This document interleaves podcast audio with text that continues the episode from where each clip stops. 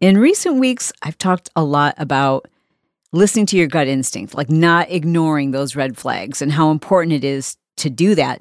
But sometimes those red flags, those questions that we hear in our head, can create indecision.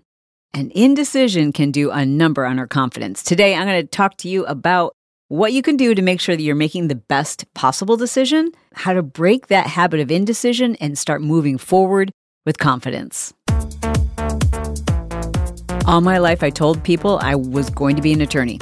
I told my parents that. I told my teachers that. I told friends that. And I believed that to be true. I believed I would become an attorney. Everything that I studied in college related to preparing me to become a lawyer, right? So I went to Michigan State University. My degree was in justice, morality, and constitutional democracy. I was part of the James Madison College within Michigan State. I was a part of the mock trial team. I worked as a paralegal. Like, this was the identity I was creating for myself. And I knew that my parents were kind of like proud that I was on this path. I knew I would be a great attorney. I knew I was a phenomenal paralegal. But yet, once I started kind of doing it, dipping my toe in, like working as a paralegal and, you know, seeing what it was really like to be an attorney, like watching what their lives were like and what their workday looked like and what it was really going to become, I started to question the trajectory that I was on. I started thinking about, like, do I really want to do this? But I didn't speak those words because I was already starting to worry about what other people would think. Most notably, what would people think if I suddenly said, Yeah, that thing I've been saying I'm going to do all my life, I'm not going to do that. Instead, I'm going to start my own business. And at the time, I had like, you know, four or five different businesses. And you guys know this from hearing my story many times before. Like, I had to make a choice on which business was the business that would afford me the opportunity financially to kind of go for it, replace my income, my earnings, if you will, as a paralegal. And the business opportunity at that time was fitness. Okay, that made my decision to kind of come clean with the realization that I didn't want to become an attorney, that I wanted to do something else. Okay, so here's the deal I knew I wanted to do something else. So that decision had been made. But yet there was still a lot of indecision about moving forward with that decision. I think more often than not, we make a decision in our head and then we become indecisive when it comes to taking action on that decision. And what creates that indecision oftentimes is the stress of what other people will think. When we start to worry about being responsible for this decision that other people are going to question. Those of you who are born leaders, you tend to be more decisive. You're okay with dealing with the consequences, with owning it when you make the wrong decision. But for those individuals who aren't necessarily born leaders, those who maybe struggle with more worry and more self doubt, making a decision is often a really difficult thing to do because you fear being held responsible should that decision go the wrong way? Should it be the wrong decision? And frankly, every time we make a decision, there's a really good chance it could be the wrong decision. That's the risk that we run. Eventually, I went through the process just like I do for anything else, where I weighed the pros and cons. I continued to turn up the volume on my own beliefs, on what it was I wanted, on the vision I really had in mind for my family, for my life, for our careers, it was almost like I was talking myself, like pumping myself up on a decision that I had already made, but getting to a place where I was so certain about it that I could step forward and tell other people about it with great certainty, that there was no indecision in my decision. I think sometimes when we've made a decision, but we're not like really a thousand percent certain about it, we're afraid to step forward and take action because we know we know that little bit of self doubt remains and that others could talk us into changing our mind. When that happens, we no longer have control over our lives, over our destiny. You becoming more decisive is critical. Number one, it's going to make you more confident. Number two, it puts you in charge of your life. Do you feel me? Like nobody else deserves to tell you what to do with your life. Not your spouse, not your kids, not your parents, not your friends, not people you don't know, not strangers or politicians, nobody. You get to decide. It's your responsibility. It's your right. This is your life. You only have one life to live. So let me give you some help, some suggestions on how to become more decisive because it's really important. Number one, you got to think about like what a waste of time it is to be indecisive. When we're indecisive, it's usually because we're worrying. We're worrying about the worst case scenario, or, you know, we think that there's a perfect time, a perfect place, a perfect moment. And that perfect moment is often an excuse we use to remain indecisive. I'll do that thing once I fill in the blank, once I lose the weight, once I make enough money, once the kids are older, once we move, once summer vacation is over, once I know a little more. I'll do it when the time is right. And we'll tell ourselves that. But unfortunately, more often than not, we allow that belief that there's a perfect moment or perfect time to paralyze us. We stay frozen. We overthink it. Overthinking, worrying about other people's opinions, worrying about the worst case scenario, and most of all, worrying that we're going to be held responsible for that decision. Well, I've got news for you. You will be responsible for that decision. And who cares? It's your decision. Someone's got to make the call. Someone's got to step up. Someone's got to be in charge of your life. Someone's got to steer this boat. And it's you.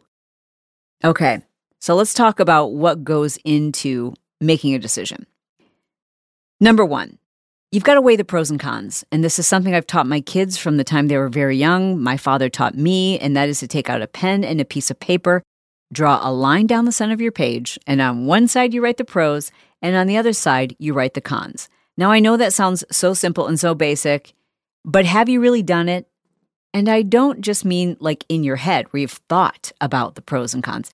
That is completely different than literally taking pen to paper and going through the process of writing out the pros and the cons. Because once it's there in your own handwriting, I can almost guarantee you that it will be a thousand times easier to make your decision. Okay, the other thing that you can do is to actually think through the worst case scenario. Like, don't be afraid of it. Don't like brush it aside or try not to think about it. And also, don't imagine something that's completely unreasonable, right? So, if you're trying to decide if you should take a flight to Miami and you have a little bit of fear over flying, you know, to think about the worst case scenario of the plane crashing isn't reasonable when you look at the chances of you getting in a car accident by driving to Florida versus flying to Florida, you realize that it's just unreasonable to assume that your plane is going to crash. So you have to look at the reasonable worst case scenario. The reasonable worst case scenario is that maybe your luggage is lost. That's pretty reasonable.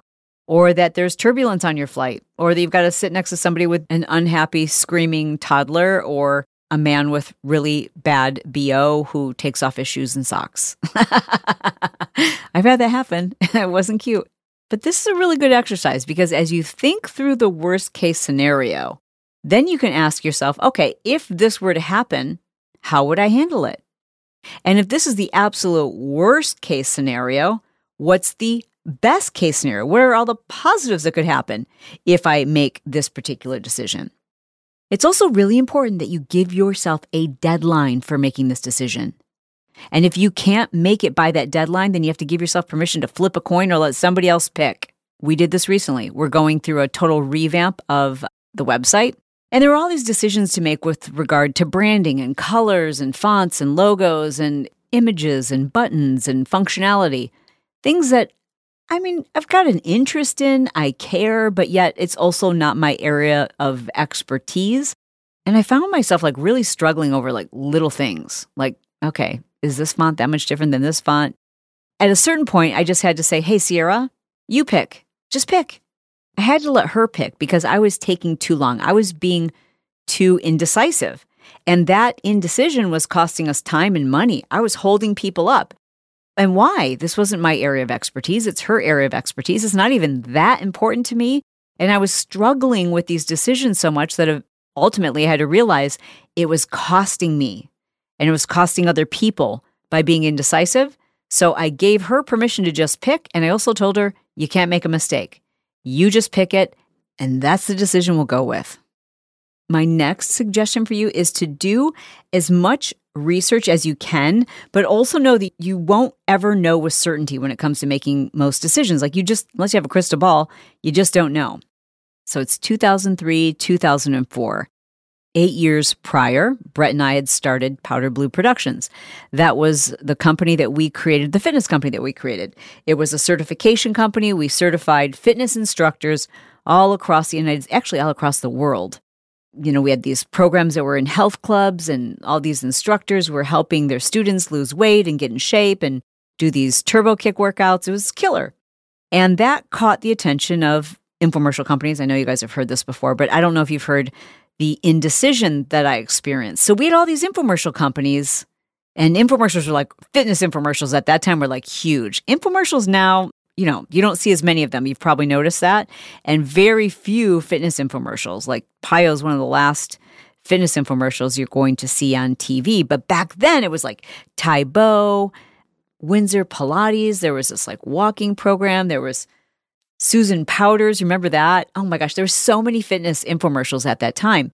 And so a lot of these infomercial companies were looking for the next craze, right? And so because my program was like in all these different health clubs, for whatever reason, Turbo Kick caught the attention of quite a few infomercial companies, like all at the same time. Now, the biggest one at that time was Guthy-Renker. Like every top fitness infomercial at that time, they were producing it. So they had like Tamilee Webb. Do you guys even remember these names? The Power Rider. I think they did the Tony Little. Remember him?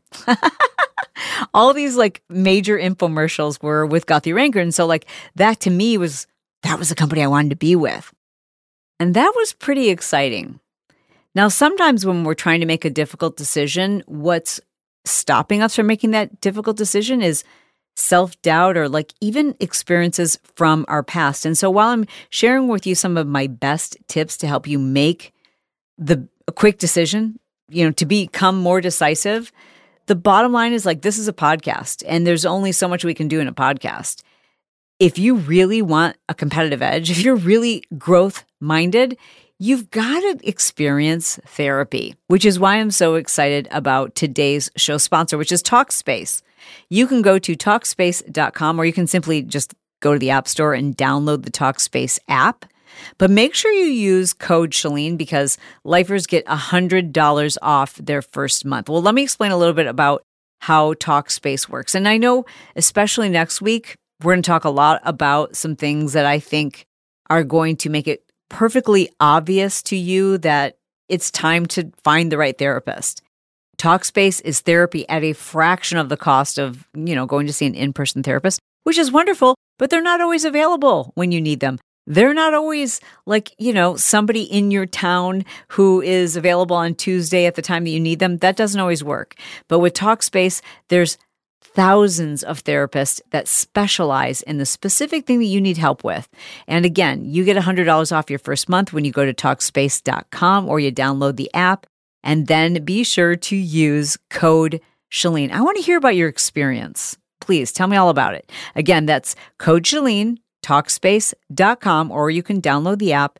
But in order to get the $100 off your first month, which allows you to text them, to send them voice audios. This is the ultimate simplistic way for you to get in touch with a licensed therapist, whether it is depression, anxiety, substance abuse, self harm, trauma, anger management, you're having issues with your spouse, whatever it is, food issues, eating disorders, etc. Talkspace has a licensed therapist for you. So check it out. Talkspace.com Use code Chalene for $100 off your first month. And there were a bunch of other ones too, like Kingstar or King World. And there was the company that was doing Tae Bo. So there were all these companies. And there was this little company that was just starting up called Beachbody. And so I had offers from all of them.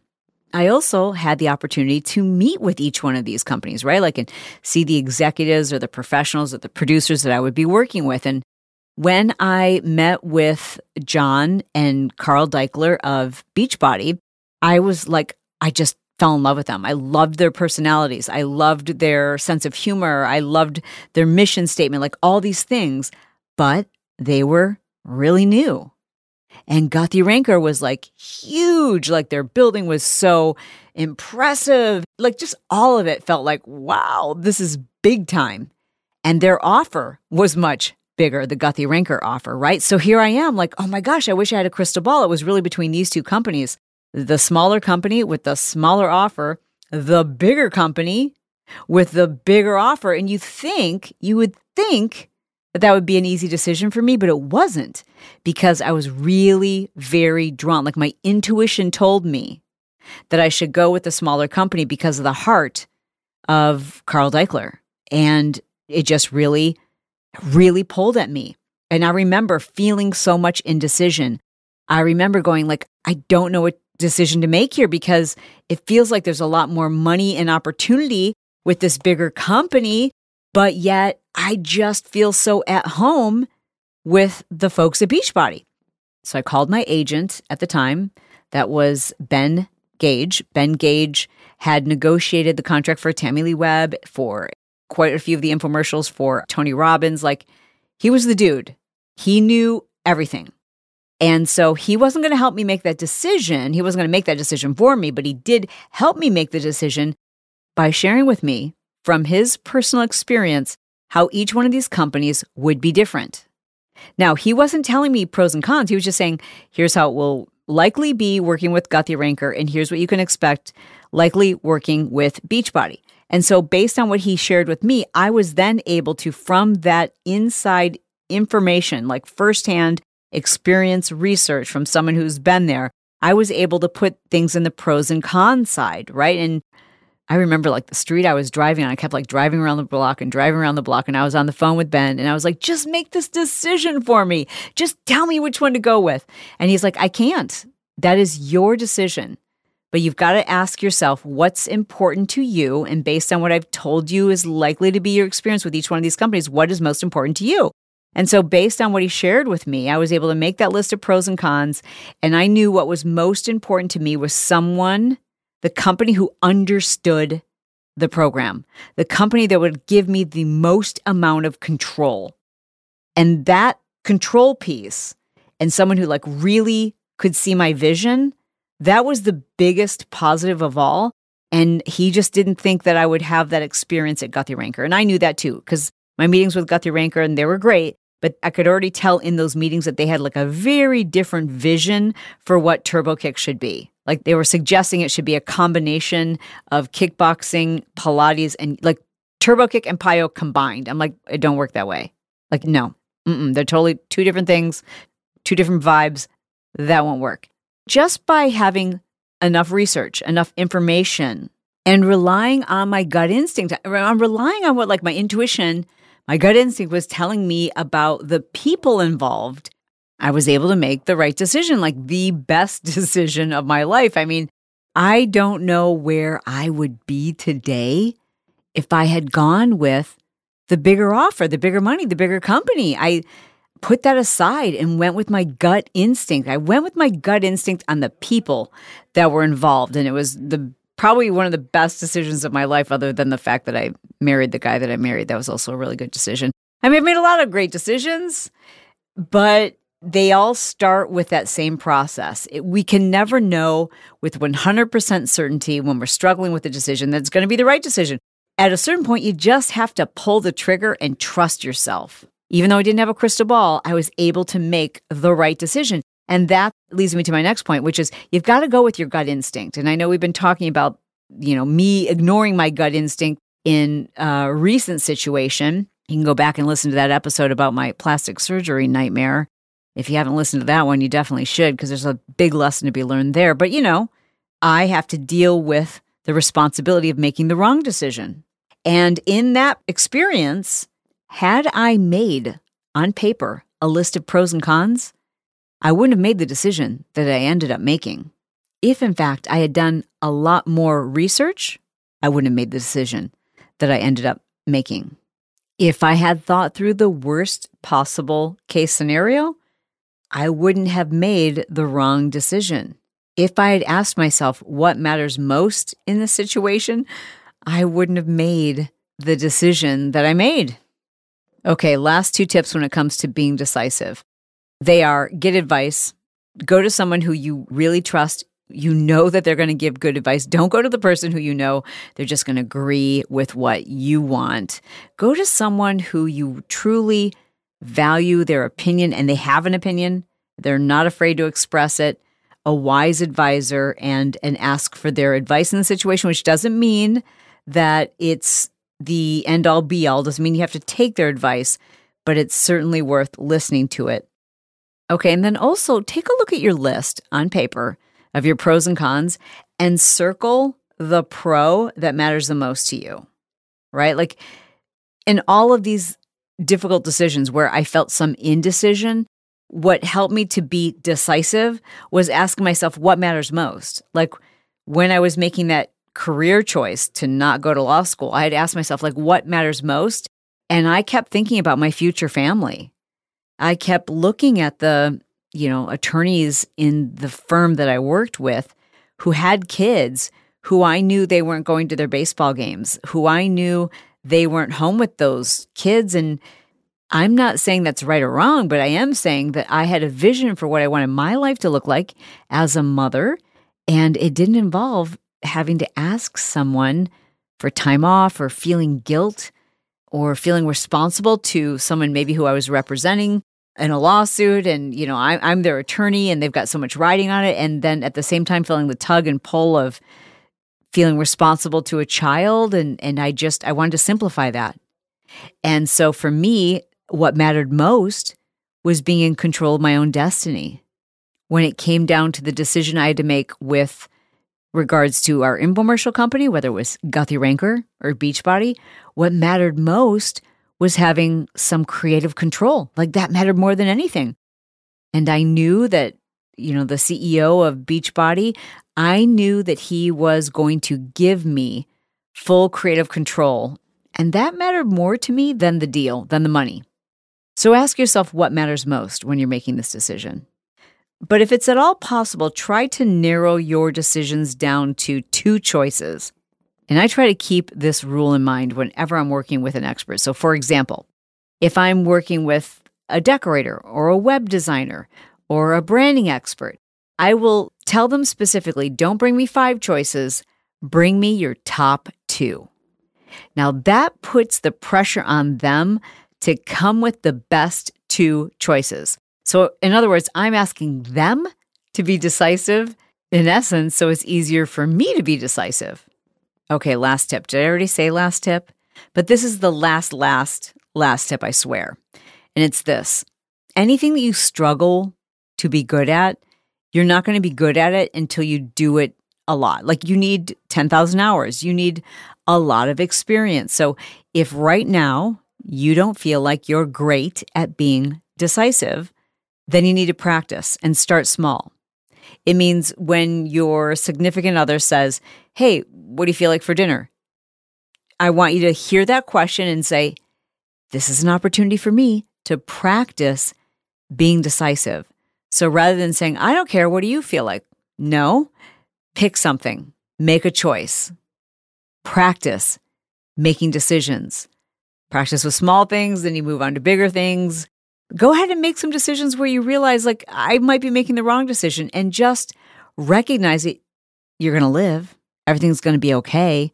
The one thing that will happen, even if you make the wrong decision, is it will boost your confidence.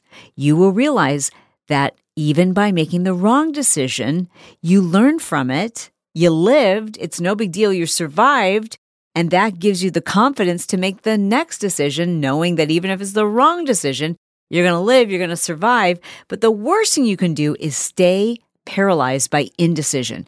When we are indecisive, our life is frozen. We don't move. We don't progress. We don't grow. We stay stuck. You don't want to stay stuck where you are. You've got so much more to live for, so much more to do, like so many cool things that are going to happen for you, but they're not going to happen if you're afraid to make decisions. They aren't going to happen if you're afraid to make mistakes. Mistakes are no big deal. Mistakes are the things that winners make. Did you hear that? If you want to be a winner, if you want to succeed, you got to get comfortable with making mistakes and realizing I can fix this. It's no big deal. It's no big deal. It's not that big of a deal. It really isn't. Six minutes, six weeks, six months from now, you won't even remember this moment. So move forward with confidence. You have everything you need to make the best decision. It might not be the right decision, but it will be the best decision for you in this moment. I love you. I mean it. So thanks for sharing this episode. You can just click that little share button, regardless of what podcast episode or podcast platform you're listening to this on. Just hit the share button, text this episode to a friend and say, I think you should listen to this. I think you should subscribe to The Chalene Show. I love it. I think you will too. It helps us, it helps spread the word. I appreciate you so much when you leave reviews for the show. And I want to invite those of you who are regular listeners and subscribers to join the Pod Squad. It's where we all hang out. It's where the cool people go to talk about the latest episodes and what's going on and what you'd like to hear next. To join the Pod Squad, just click below in our show notes. I've got a little link down there where you can join. You can always send me a, a message, by the way. There's a text message number below too, where you can send me a text message or you can record me a voicemail message.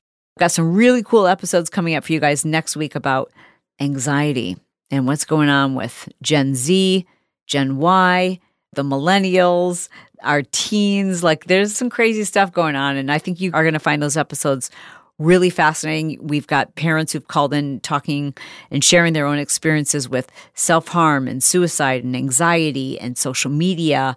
And I just want you to know you're not alone.